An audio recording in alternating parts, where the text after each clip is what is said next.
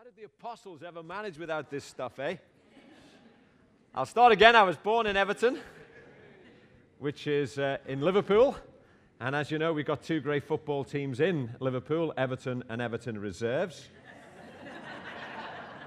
Just get that over. And, uh, and it's not incidental to my faith. I don't come from a Christian home uh, in sense of my dad's non practicing Catholic, mum uh, kind of Church of England, which in Liverpool meant the good Catholics got up and went to Mass, and the good prods like us stayed in bed and enjoyed the church bells.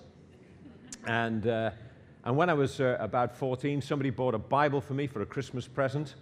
I didn't think of reading it till one of my mates, uh, my dad's mates, said it was one book as he looked at this Christmas present and said, one book he'd like to read from cover to cover. And suddenly, into my young, fertile brain, a great plan was hatched because by this time I was a fanatical sort of supporter, season ticket holder. I'd go to the game and I would read five or six match reports, and I could tell you the name of the referee's mother in law's window cleaner by the end of that, you know? And so I thought if I read the Bible every day, God would help me and help Everton. Titty ye not. Because that particular year, we won the FA Cup. And you're saying you're obviously doing a lot of Bible reading at the moment, they're doing pretty well as well. But actually, uh, I decided I'd read three chapters a day, double it at weekends, and get to the Psalms, and I'd read five of them a day because I didn't know about Psalm 119 with 176 verses. And I popped those at five a day and 10 at the weekends. Um, and I say, during that time, five months in, Everton were in a cup final, losing 2 0. And I can remember saying, Oh God, if you let Everton score, I'll say the Lord's Prayer right through 250 times. And we scored three goals, and it took me all the way home on a coach to say 750 Lord's Prayers.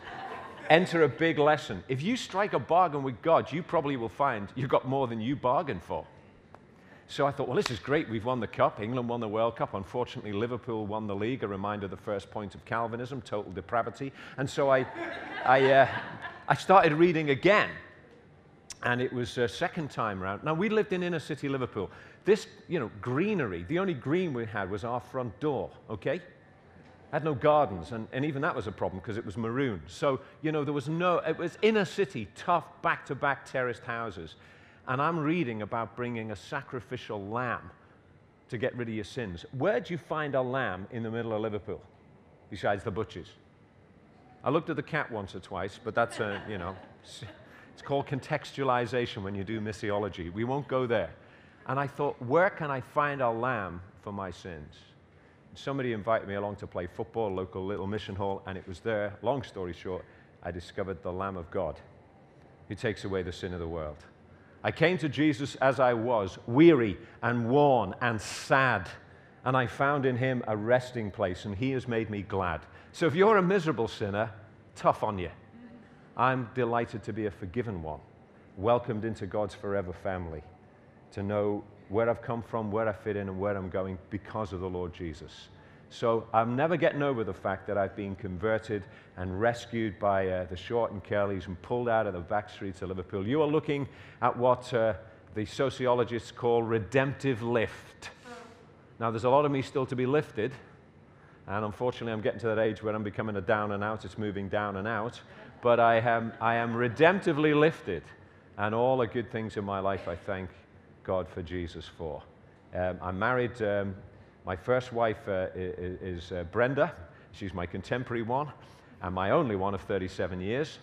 We have two kids, Paul and Ruth. Paul is in his uh, early mid 30s, and uh, Ruth is a bit younger, and she's provided us with three grandchildren Josh, who's five, Annabelle, Princess Annabelle, who's uh, eight, and uh, Big Dan, and he is da- big. next month he'll be 14 all through his 13th year. He's gone up a bit more now. He's six foot four and a half inches tall. So I'm at a stage where I didn't, I didn't get, I don't hand him my, you know, hand me downs. I get his hand me ups, you know. So I've now got the best football boots I've ever had in my life because he, you know, he's outgrown them size 12. So that's the Brady bunch, um, and uh, it's been my privilege uh, to, to, to be able to speak to believers all around the UK and different parts of the world. And I am so delighted to be with you this weekend as we, we open up and look at uh, God's Word together. Um, I'm praying that God will uh, deeply impact each of our lives afresh as we encounter Him uh, through His Word. And one of the lasting impressions I do want to leave with you, this sounds like, um, you know, kind of, I was always amazed by my dear friend uh, George Verwer whenever he went anywhere. I don't if you, come across George Verwer, Operation, you, you, you, unforgettable, you know. Say, you really need this book. You know, I'd even take a tie for this book. And off he goes, and bang, smack. Wow. And he'd always turn up with books because books are really important. And uh, I've brought uh, one particular book, and this is a, a freebie which goes with it. Um, I, would like to sign you all up for courses at Moorlands. Uh, we, we've never had bigger numbers. We've got about 170 undergrads, about 80 master's students, uh, and we've just got an okay for setting up our first regional center along in the Center of Culture, Civilization, Science, Technology, and Learning called Bridgewater. Um, but uh, there's a whole group down there where we're going to be doing ministry and we're looking to, to plant hubs. I'd like to sign you all up for, uh, for courses. I can't do that. Um, but one of the next best things I can offer you is this called Open Your Bible, the all in one Bible guide. And uh, why should you have a copy? Well, let me tell you, if you're a smart pastor, you nip to the back and you buy out the whole lot. And then you don't let anybody near it because you've got 20 years of sermon material in here, It's just straight off. It's in four sections. The first section, about 100 pages, deals with the Lord Jesus, who he is, his officers, and everything else. The next section goes through every Bible book, back on that in a moment. Then it does every major Christian doctrine, and then actually living the Christian life. So I mean, take the Bible books. Um, what do you know about, say, the book of Numbers? Okay. Well, what is its key? Th- so it'll give you a whole pile of introduction information. Then it'll give you key themes like the kingdom of God, the discipline of God, the promises of God, the miracles of God. Okay, fine. So what's the book of Numbers got to do with you in the early 21st century? What's it got to do with the church? Relevance for today. Are you listening carefully? Beware of grumbling. Well, thankfully, that never happens in churches, does it? Beware of living in the past.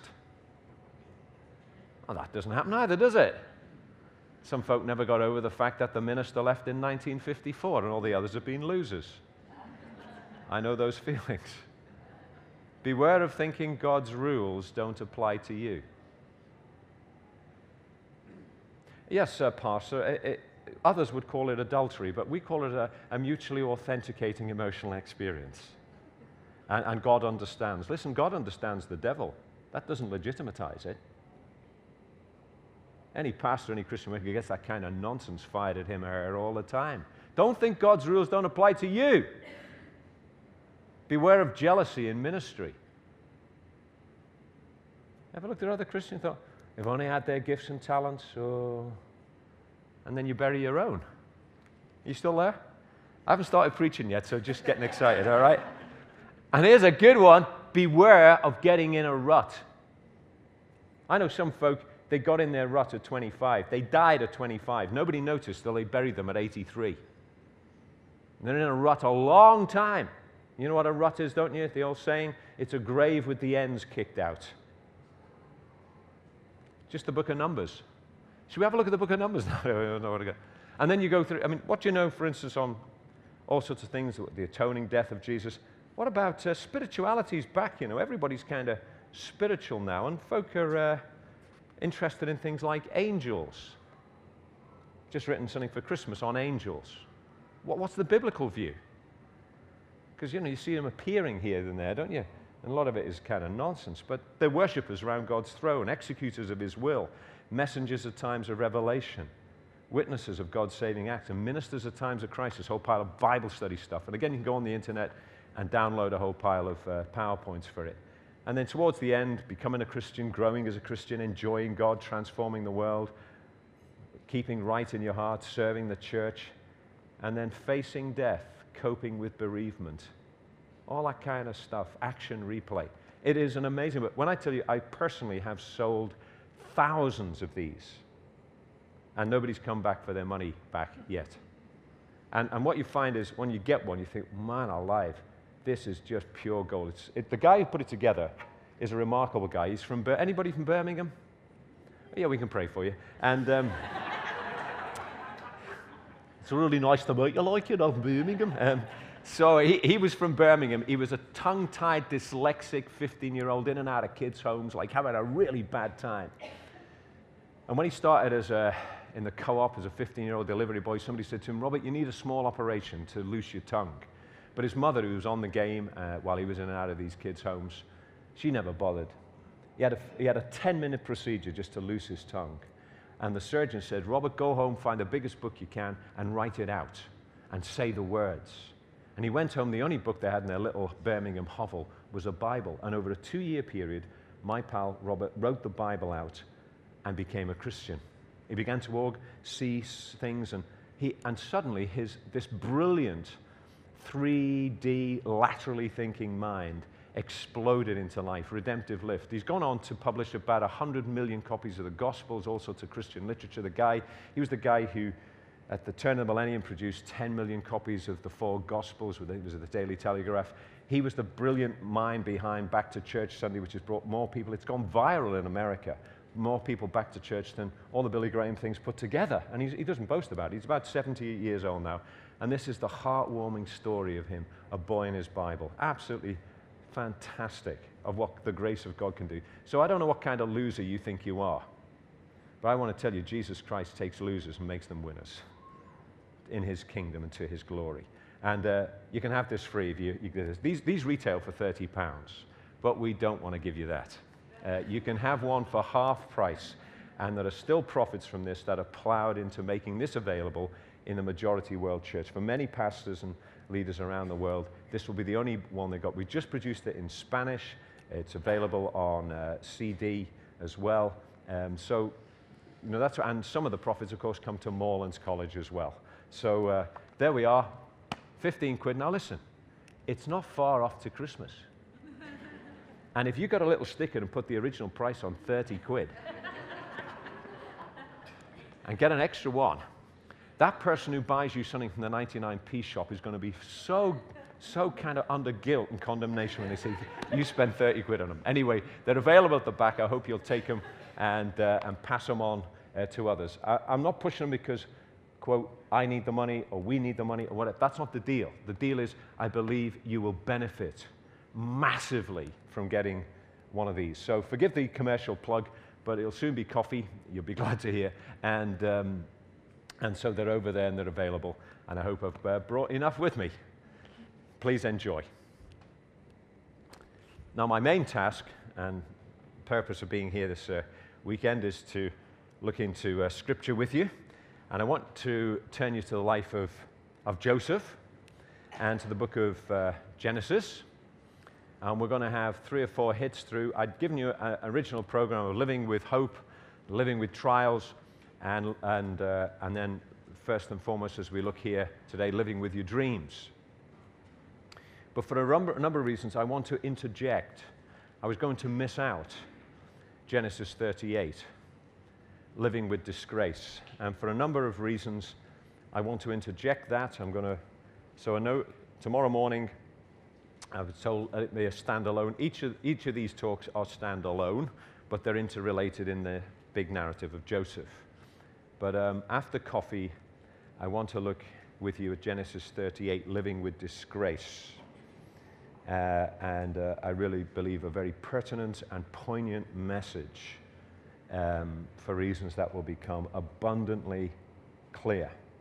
So uh, we're just jiggling our program a little bit. So we're going to have this morning living with your dreams. And uh, we're going to come to this great biblical character, Joseph. So now let's do what uh, all wise Christians always do, and that's read God's Word. Because as one of my friends put it, it's really important when Christians come together that they read the Bible. Because it's the only part of every service you can always guarantee is inspired. Well, you've been in some boring ones, haven't you? I mean, not, not round here, but hello? Have you been in any services that feel uninspired? But God's word is always inspired when every other word is being passed away. This word of our God sir, will stand forever. So we better tune in, hadn't we? You know, because the Bible gives us focus and, and direction and keeps bringing us back to these are the words of God. So, what God has said in His Word, He's still saying if we handle it properly and correctly and we listen to what He has to say. So, now let's hear Scripture together. Genesis chapter 37.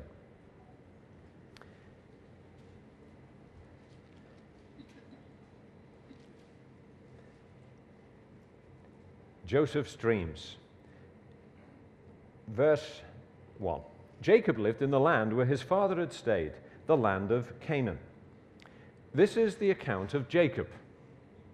Joseph, a young man of 17, was tending the flocks with his brothers, the sons of Bilhah and the sons of Zilpah, his father's wives, and he brought their father a bad report about them. Now, Israel loved Joseph more than any of his other sons because he'd been born to him in his old age, and he made a richly ornamented robe for him. When his brothers saw that their father loved him more than any of them, they hated him and couldn't speak a kind word to him. Joseph had a dream, and when he told it to his brothers, they hated him all the more. He said to them, uh, Listen to this dream I had. We were binding sheaves of corn out in the field when suddenly my sheaf rose and stood upright, while your sheaves gathered round mine and uh, bowed down to it. His brothers said to him, Do you intend to reign over us? Will you actually rule us? And they hated him all the more because of his dream and what he said. Then he had another dream. And he told it to his brothers. Listen, he said, I had another dream, and this time the sun and moon and 11 stars were bowing down to me. When he told his father as well as his brothers, his father rebuked him and said, What is this dream you had? Will your mother and I and your brothers actually come and bow down to the ground before you? His brothers were jealous of him, but his father kept the matter in mind. Now his brothers had gone to graze their father's flocks near Shechem. And Israel said to Joseph, As you know, your brothers are grazing the flocks near Shechem. Come, I'm going to send you to them. Very well, he replied. So he said to him, Go and see if all is well with your brothers, with the flocks, and bring word back to me. Then he sent him off from the valley of Hebron. When Joseph arrived at Shechem, a man found him wandering around in the fields and asked him, What are you looking for? He replied, I'm looking for my brothers. Can you tell me where they're grazing their flocks? They've moved on from here, the man answered. Uh, I heard them say, Let's go to Dothan. So Joseph went after his brothers and found them near Dothan. But they saw him in the distance, and before he reached them, they plotted to kill him. Here comes that dreamer, they said to each other, Come now, let's kill him and throw him into one of these cisterns and say that a ferocious animal devoured him. Then we'll see what comes of his dreams. When Reuben heard this, he tried to rescue him from their hands.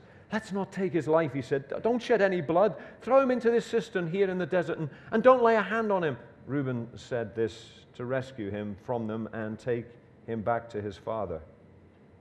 So when Joseph came to his brothers, they stripped him of his robe, the richly ornamented robe he was wearing. And they took him and threw him into the cistern. Now, the cistern was empty, there was no water in it. And as they sat down to eat their meal, they looked up and saw a caravan of Ishmaelites coming from Gilead. Their camels were loaded with spices, balm, and myrrh, and they were on their way to, to take them down to Egypt. Judah said to his brothers, What will we gain if we kill our brother and cover up his blood? Come, let, us let's, uh, let's sell him to the Ishmaelites and not lay our hands on him. After all, uh, he is our brother. It was kind of him, wasn't it? Our own flesh and blood. His brothers agreed. So when the Midianite merchants came by, his brothers pulled Joseph up out of the cistern and sold him for 20 shekels of silver to the Ishmaelites who took him to Egypt. When Reuben returned to the cistern and saw that Joseph was not there, he tore his clothes. He went back to his brothers and said, The boy isn't there. Where can I turn now? Then they got Joseph's robe, slaughtered a goat, and dipped the robe in the blood. They took the ornamented robe back to their father and said, We found this. Examine it to see whether it's your son's robe. He recognized it and said, It is my son's robe. Some ferocious animal has devoured him. Joseph has surely been torn to pieces. Then Jacob tore his clothes, put on sackcloth, mourned for his son many days. All his sons and daughters came to comfort him, but he refused to be comforted. No, he said, in mourning will I go down to the grave to my son. So his father wept for him. Meanwhile, the Midianites sold Joseph in Egypt to Potiphar, one of Pharaoh's officials, the captain of the guard. I like that Anglican tradition. You read the Bible and you say, This is the word of the Lord. And everybody replies, Thanks be to God. This is the word of the Lord. Almost, thou persuadest me to be an Anglican. There we go. Let's pray together. Father, we thank you that uh, whatever denomination or whatever else we are, most of all, we are your people. And we pray in Jesus' name now that you would speak, Lord, in the stillness while we wait on thee. Hush our hearts to listen in expectancy. Speak not only to inform, but to transform us and renew our hearts and our minds and restore our vision of you, we ask, through Jesus Christ, your Son, our Lord. Amen. Well, on the 28th of August, uh, 1963, in Washington, uh, D.C., about uh, 210,000 people gathered and moved down to the Lincoln Memorial, Washington, to hear a speech delivered by a young, dynamic American black Baptist pastor, the famous Martin Luther King, in his I Have a Dream speech. I have a dream that my four little children will one day live in a nation where they'll not be judged by the color of their skin, but by the content of their character. And on and on he went with this amazing speech. I have a dream today. Well, it's my task this morning, for the next uh, 45, 40, 45 minutes, to introduce you to a dream or two. A young guy who's also got his dreams. And he's a wee bit younger than Martin Luther King. He's just a mere 17 years of age. Welcome to the narrative of Joseph. And uh, I imagine that Martin Luther King scarcely could conceive how costly and demanding his dreams would be till what less than five years later he was gunned down and assassinated. And imagine if we'd have been talking to Joseph and said, Hey, you dreamer, these great dreams you're having, wow, where's that going to take you? I suspect he couldn't even begun to have imagined how costly, how circuitous, how difficult, how demanding over the next 20 or more years of his life those dreams would be till they found amazing fulfillment. I have a number of things I want to tell you from uh, the life of uh, Joseph this morning, and uh, let's see if we can move that on. Joseph, living the dream. And the first thing is simply this be grateful for vision. As Acts chapter 2, echoing Joel, reminds us, there'll come a time when young men will see visions and old men will dream dreams, and I'm sure that means ladies as well. And many of us, thank God, in our, our younger years have had our hopes and our dreams and our visions and our high expectations too. It's a wonderful thing uh, when we've got dreams in our hearts. What kills people is when they've got no dreams and no visions and no hope. You know that quip, uh, you know, last year Steve Jobs died and Bob Hope and Johnny Cash, they've all gone. And now we've got no cash, no jobs, and no hope. And a lot of folk are in our society are just like that. They have none of these things anymore. And here is Joseph as a 17 year old, and he's beginning to have these large and expansive dreams. Now, we'll see that there are problems with some of his dreams because he seems to be wrapped up in the middle of them. But you must say this unlike Harry Emerson Fosdick, who said, a man, and he'd say today a person, a woman as well, a man wrapped up in himself makes a very tight parcel. And when we are wrapped up in ourselves, when the only vision is I, me, myself, and personally, we are very, very small people indeed. We are going through a dehumanizing thing that makes us less than anything God wants us to be. But here's a guy who, though there's some pride and some youthful uh, exuberance in there, nevertheless has got a vision and a dream that is bigger than itself. Those dreams are going to have to be checked out. You'll notice in 1 through 11, in that passage we read, that uh, there's, uh, there's difficulties with his family appreciating those dreams. Sibling rivalry. Have you ever been in a family with sibling rivalry? I mean, they, they're just, you know, whistling and applauding and stamping their feet and honking them on. Go on, Joseph, have those dreams. We're all going to bow down. Is that how you read the text? You still there? and uh, of course, uh, you know, he's really famous because, and really blessed because he's a whistleblower as well. I mean, you love that when you've got a family snitch, don't you, with your kid brother letting you in. And that's what he does. Hey, Dad, let me tell you the, you know, these, oh, wow. No wonder he's in problems. And, uh, and of course, he's got another burden to bear. Verse 3 Joseph, now Israel loved Joseph more than any of his other sons. Family favorites. I wonder where uh, Israel, Jacob, got a crackpot idea like that. Because, of course, if you want to destroy your family life, just have a family favorite. Just make sure that if you've got some kids, you know, one of them is daddy's little girl or mommy's little pet lamb. And the others know that. And the others know that they were a mistake and they were never planned, etc., etc., etc. Because when you're on the receiving end of that, boy, does it prime a time bomb. And where did Jacob get a crackpot idea of doing that? I'll tell you where he got it from. Because he himself, with his twin brother, was the object of family favoritism. His mum thought Jacob was the bee's knees. And his dad, he loved the more rugged Ishmael. The, uh, uh, not Ishmael, Jacob and. So he doesn't become an eyesore. Lo- he loved Esau, the man of the fields. I mean, Esau would have been in his element here. Jacob would have been here in the, the converted barn. And there's a lesson there, isn't there?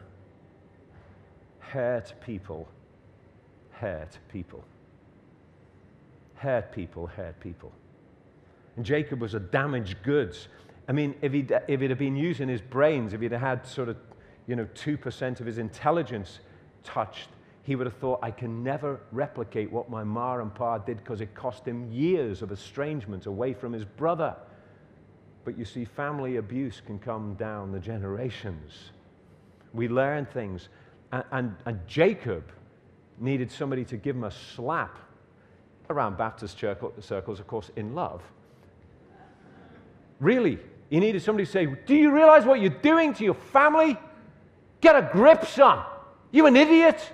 You, you're setting this kid up, you're giving him a special garments, whether it was his amazing Technicolor dream coat, whatever it is. This, it just said, You are special. You know, all the other kids, they get bikes he gets a big, you know, Bugatti Veyron or something. It's that kind of thing. You're marking him out as a special kid. And when you do that in families, God help you. Is that a word for one or two of you? Because that Belisha beacon of a coat just marked him out. Of course, when you are the family favorite, it can breed in you a certain poise and coolness and when you arrive, people know that you are God's gift. And you don't often have the emotional intelligence or the soft emotional skills to know you are an absolute pain in the backside to everybody else. And when you've been the victim of abuse, in this case of just emotional neglect, but when it's gone further into physical violence, or sexual misdemeanor. Man, oh my, you can be looking for somebody to scapegoat. And that person you really, you should love as a, a sibling now becomes a rival. And I say, when you look at Joseph's uh, dreams, although God is going to fulfill them in some spectacular ways, there's a good deal of personal arrogance, isn't there, in them? It's like testimonies. Sometimes you hear a testimony that says, Listen to what the Lord has done for me. But I've heard too many testimonies where, to what the Lord has done for me. And when Joseph's telling his dreams, it's, Hey, you're all going to bow down to. Get over me. the ego has landed. So, mixed in with this dream and these dreams from God is this mixed bag of a fair degree of youthful arrogance, lack of insight, basically, what we simply call immaturity. We, you can't judge all that by age, by the way.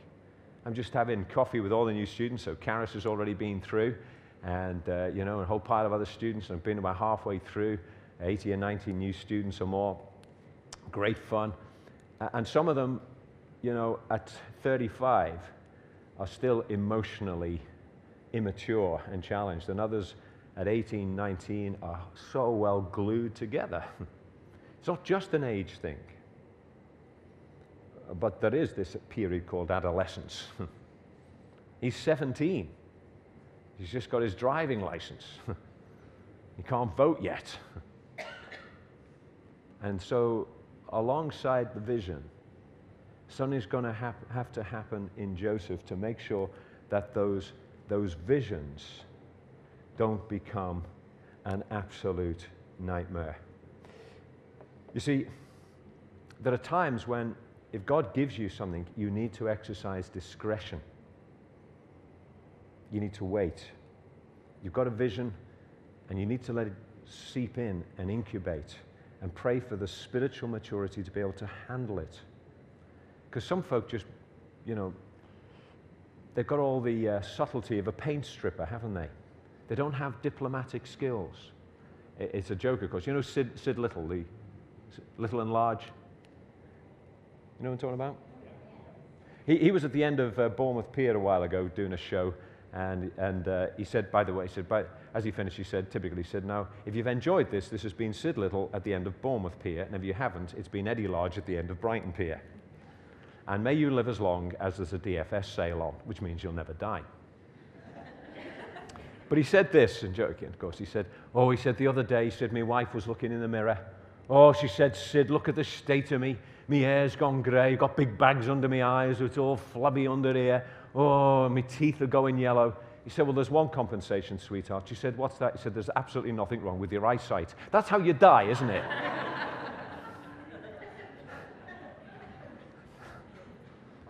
and Joseph has that sort of Mm, Joseph, keep your mouth shut, pal.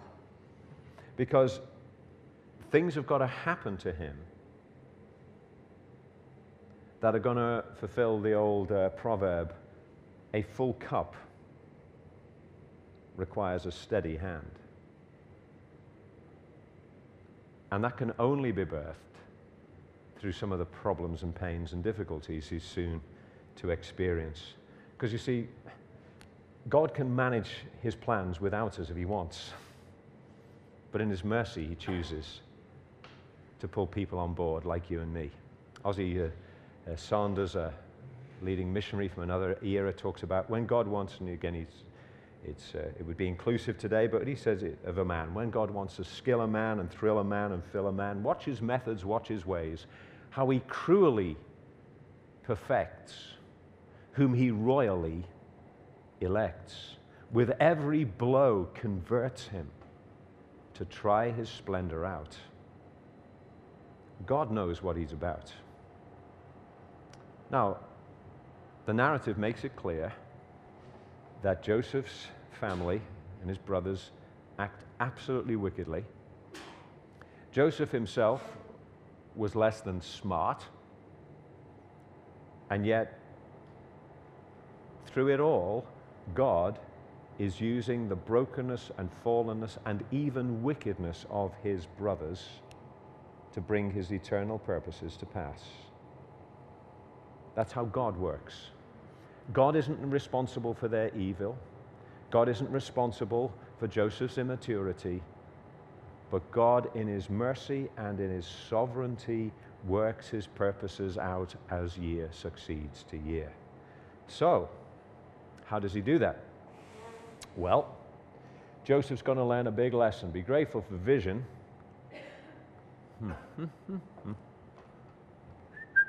Aha. Joseph, uh, you know your coat of many colors? Oops. well, it wasn't quite as um, colorful as this, was it? But he lost it. And that leads us to Nothing. hey, hey. Being ready for nightmares. You ready for nightmares? Walk with me into Joseph now. What, what happens in the rest of this narrative that we read from verse 12 and following is, is quite scandalous, isn't it? He's traveled 50 or 60 miles. He's got his Belisha beacon robe on. Why is he yomping around with that, that robe on? You know, it's like going out in your glad rags, you know, your kind of, you know, your kind of uh, top and tails. It, it marks him out. Joseph, what are you doing going around the countryside dressed like an idiot for? But because he's letting them know, I'm Joseph. you know, I'm here. So he's got the thing he loves, and in a matter of days, weeks, he'll change that robe for a prison garment and uh, a slave's garment and eventually a prison garment. And the, the rest of the narrative, till he comes to royal position, you suddenly find his youth is stolen away. In fact, it's going to be 13 years before, when he's 30, he comes to royal position. 13 years in which he's, quote, kidnapped. He's uh, the Count of Monte Cristo. It's the stuff of all great stories and narratives, you know, where he's, he's going to marry the girl and he's shoved in the Chateau d'If, you know, and he's trumped up charges. It, it's, it's a young Scouser guy. He, he doesn't want to go, but he says goodbye, the only son of his mom, and he gets on a boat and he says, That way, son. He says, I don't want to go to France. You're going to France. And he's wounded and he's captured at Dunkirk in 1940. And James Stephen Brady, my dad, spends five years in a holiday camp called Stalag 8B, prisoner of war. And suddenly his next five years have just stolen away, like many of, a, of my dad's generation. Just what happens then? And this is Joseph. Suddenly, everything's going swimmingly well, and he's plunged through the hatred and cruelty of his family into, into a cistern and to deep despair. Over in chapter 42, it talks about his brothers when they're, before they recognize him, how they remember how he pleaded for his life. Now, when we read the Bible, this is really important. You and I, if we know the Bible a bit, we, we, we have to be careful because we can read it what we call in the flat. We, we know the ending. You know, anytime you sit down, I sit down, historically, and as an Evertonian, you become a, a, an expert in, uh, in ancient history for stuff we've won. If I ever sit down and watch the 1966 Cup final with 2 0 down, I'm never worried because I know the happy ending. We win, right? And you can read the story of Joseph and say, it's all right, Joseph, you know, he wins, doesn't he? We know the result. Let me tell you, Joseph, when he was in the pit, and Joseph, when he's sold off into slavery, is not saying, guys, you know, one day, get over it, I'm going to be a musical. Get the point? You know, one day I'm going to be really famous. I mean, you know, my multicolored, you know, vestments are going to I'm going to be the stuff of dreams, and any dream will do. He doesn't know that. God knows the big story, but Joseph doesn't. He's going through it. And when we read it, we're meant to, to feel some of this. He's, he's pleading for his life. He's thrown into a pit. You know, Judas says, hey, you know, let's not kill him. Let's get a few bob for him. I mean, who doesn't need brothers like that? I mean, what's going on in the narrative is absolutely scandalous. If this was happening today, and it does happen today with people trafficking, doesn't it? These folks should have been locked up and the key thrown away. I mean, this is, uh, I think it was John Silkin years and years ago in the Labour Party when they were punching each other's lights out. I mean, they never do that now. and um, like polit- political parties are. And he said, in the Labour Party, we need more fraternity and less fratricide being killing your brothers. Hey, by the way, we need that in the church, don't we? More fraternity and less fratricide. Let's, in love, kill each other. You know, I just share this with you in love about him. Dun, dun, dun, dun, dun, dun, dun. And here's poor old Joseph. And he's plunged into a cistern. There's a moderating voice from his eldest brother, uh, the eldest Reuben. He says, Let's not take his life. And then he disappears when he comes back. He thinks he's dead. By the way, he was the firstborn, Reuben. And he should have had the big shout in that patriarchal culture. He says, Look, we ain't doing it. Now back off. I'm number one here. And although this little pipsqueak and upstart, pipsqueak, squeak and upstart is a real pain, listen, I'm his elder brother. You just back off or you're going to have to. But you know why, why he doesn't pull it off? The narrative tells us a bit further back. Because he'd slept with one of his father's concubines. And as a result of that, whatever moral authority he had, eventually loses the rights of firstborn. Whatever moral authority he had has been lost. Nobody's listening to him, even his family. You, you need to know that, you see, that we never tire of saying to the students at Moorlands, know this ability without integrity will lead to liability in ministry. Charisma without character leads to catastrophe. And Reuben, who should have been there to save his brother, has already lost the plot. Nobody's listening to him. You got your hands in the till. You're in somebody's bed who you shouldn't be in. You do something that really crosses the line. Don't think anybody's listening to you because you've lost your moral authority. He lost it. Judah Asay comes onto the scene, and that's going to be fascinating in the narrative because eventually Judah becomes a major player, eventually. But when they get him, what's the first thing to go? They take off the richly ornamented robe.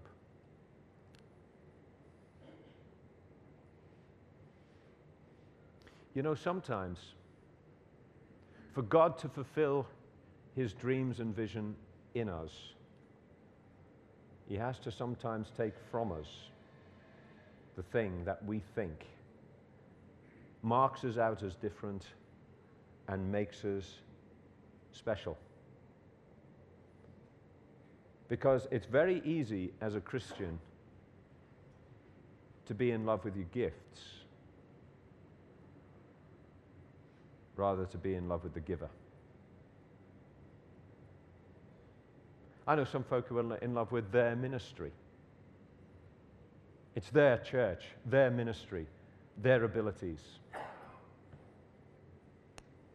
Sometimes folk are in love with their jobs, aren't they? We've had various folk who started as students at college. They were, they were, there's nothing wrong with being good and competent and loving your work. I'm not talking about that. But it's become the idol. And then, because of the economic crunch and crash, boom, Mr. Indispensable is out of a job. And God's got his attention. A friend of mine who'd moved from Scotland, come down to Bournemouth, Poole, working for a big bank. Indispensable. And then suddenly, chop, gone. And I remember sitting, sitting with him in an office and just saying to him, I wasn't at Moorlands at the time, just saying to him, Bob, I think God is saying to you, you need to go and train for ministry. Full time. He'd been a bit of a preacher. And what he, he so loved was taken because God had something else. And for the last 15 or more years, he's been exercising a great ministry. Sometimes it's health, it's family problems. The son who breaks your heart, the daughter who gets involved in the wrong crowd, some personal failure. What's your ornamented robe?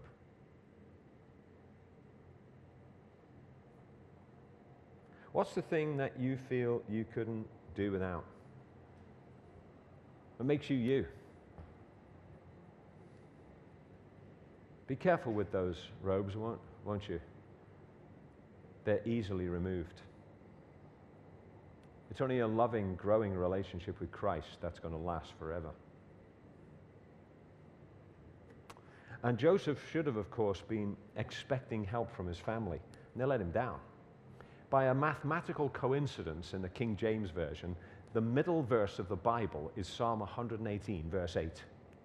It is better to trust in the Lord than to put confidence in man, in people. It's better to trust in the Lord than put confidence in princes, says the next verse. At the end of the day, ultimately, it's only the living God who will never fail you and never let you down. And that doesn't mean we're not grateful for firm and faithful friends. I thank God for such. But sometimes those nearest and dearest can fail us and betray us.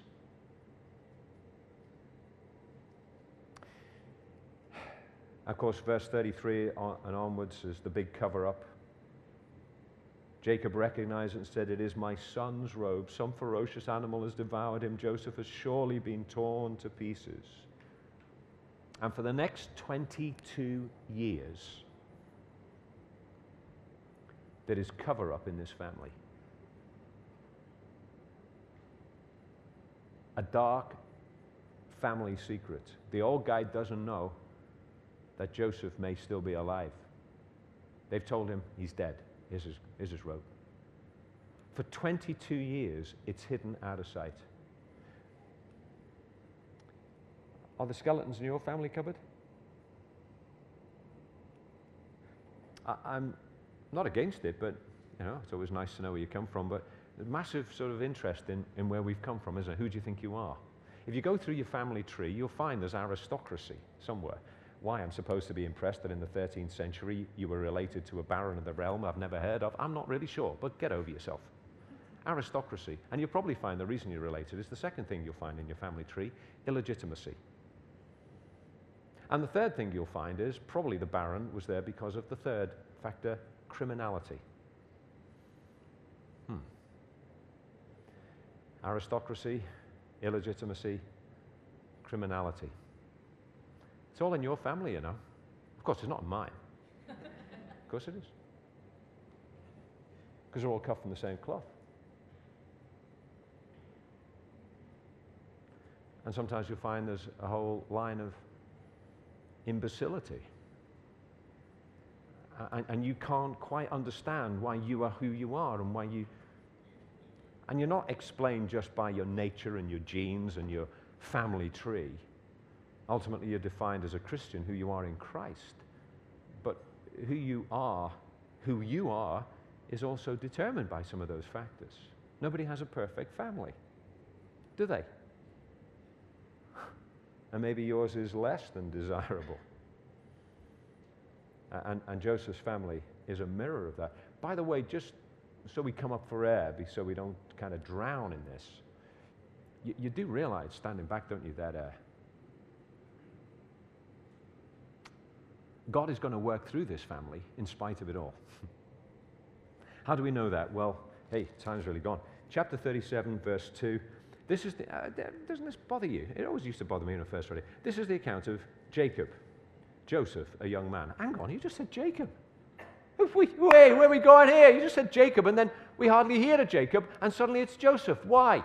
Well, ten times in the book of Genesis, we are told this is the account of. It means like, here's a fuller story, here's a fuller account of. Be ready for nightmares. But uh, this is a, apologies to Led Zeppelin. Um, Stairway to Heaven. You and I need to know we can be open to the dream maker. This little phrase, this is the account of, puts the Joseph narrative into a bigger story. It's what we call, before we have our coffee, here's the last piece of jargon. Are you ready for it? Meta narrative. What did you learn over the weekend with Steve Brady? I learned about meta narratives. Thank you. I'm seeing my doctor on Monday morning. What's a meta narrative? Well, I'll tell you what it isn't.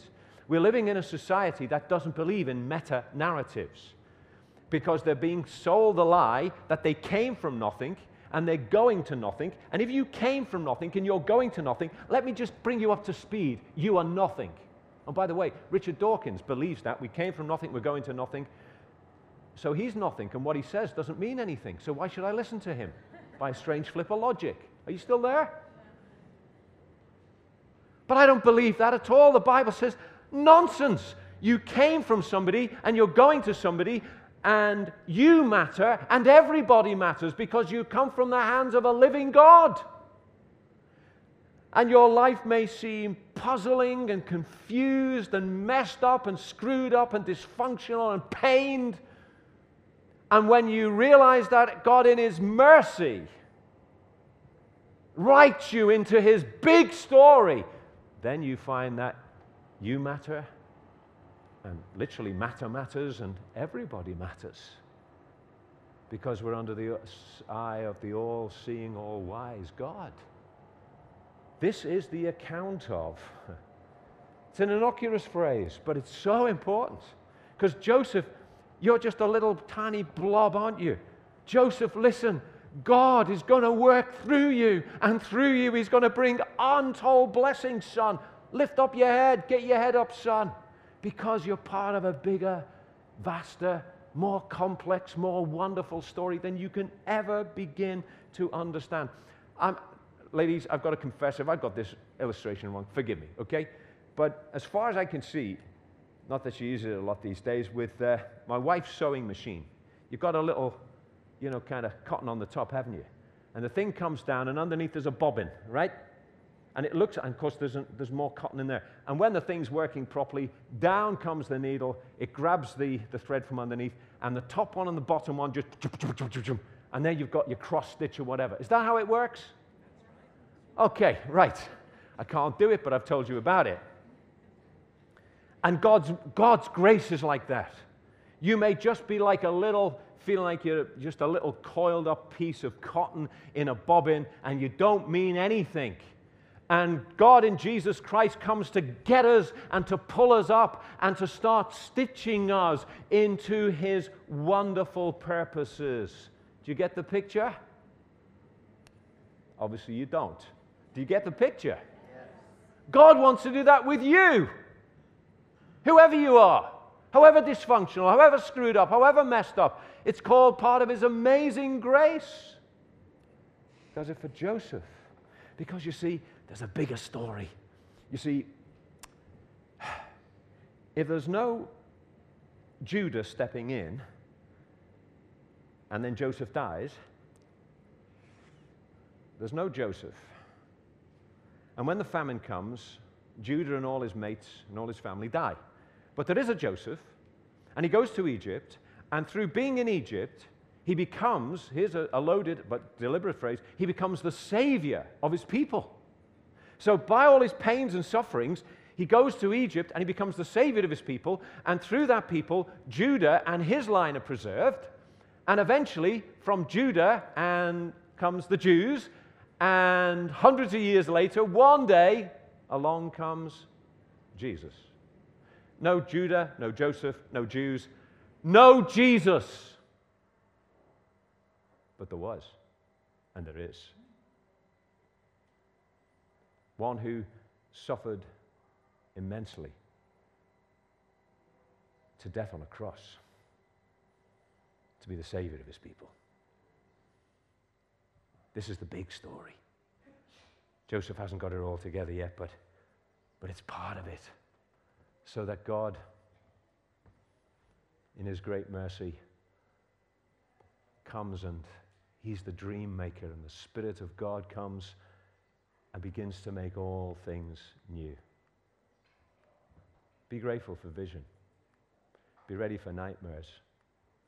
Be open to the dream maker.